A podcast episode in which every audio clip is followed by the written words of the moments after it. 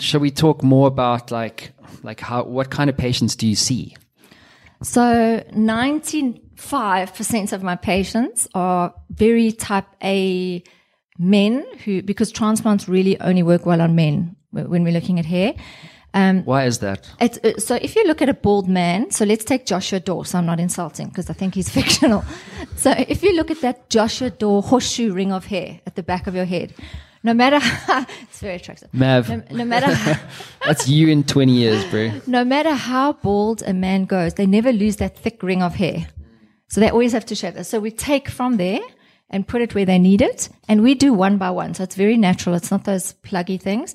But that thick hair never gets lost. But unfortunately with females, when they're bald, they kind of thin all over and they don't have that, that Joshua Door resource. But but women don't go bald as prim, you know prominently It's as men do, common. right? Or is it the same? So, so women don't bald outright, but balding and thinning in women is very common and it's devastating. And the reason you don't see it is because it's covered up.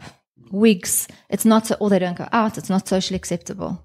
Whereas with men, even though it does affect them, you know, it's still quite acceptable. So why do people like? Okay, sure, understand the natural process of going bald, right? But Mm-hmm. what's the underlying driver for why people buy the thing that you sell?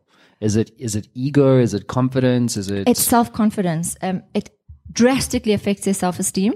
So the people I don't see, and there are millions of people out there, are fine with it. They're bald, they shave their head, and in fact, that's one of the first things I try and encourage someone to do. Try and live with it. It's a mission to go through a hair transplant. But it just it affects their self esteem greatly. They find their look changes. Um, or on the other hand, it's someone like who's getting divorced and is trying to reinvent themselves, but it drastically affects self esteem. So you can't really relate until you've been through that.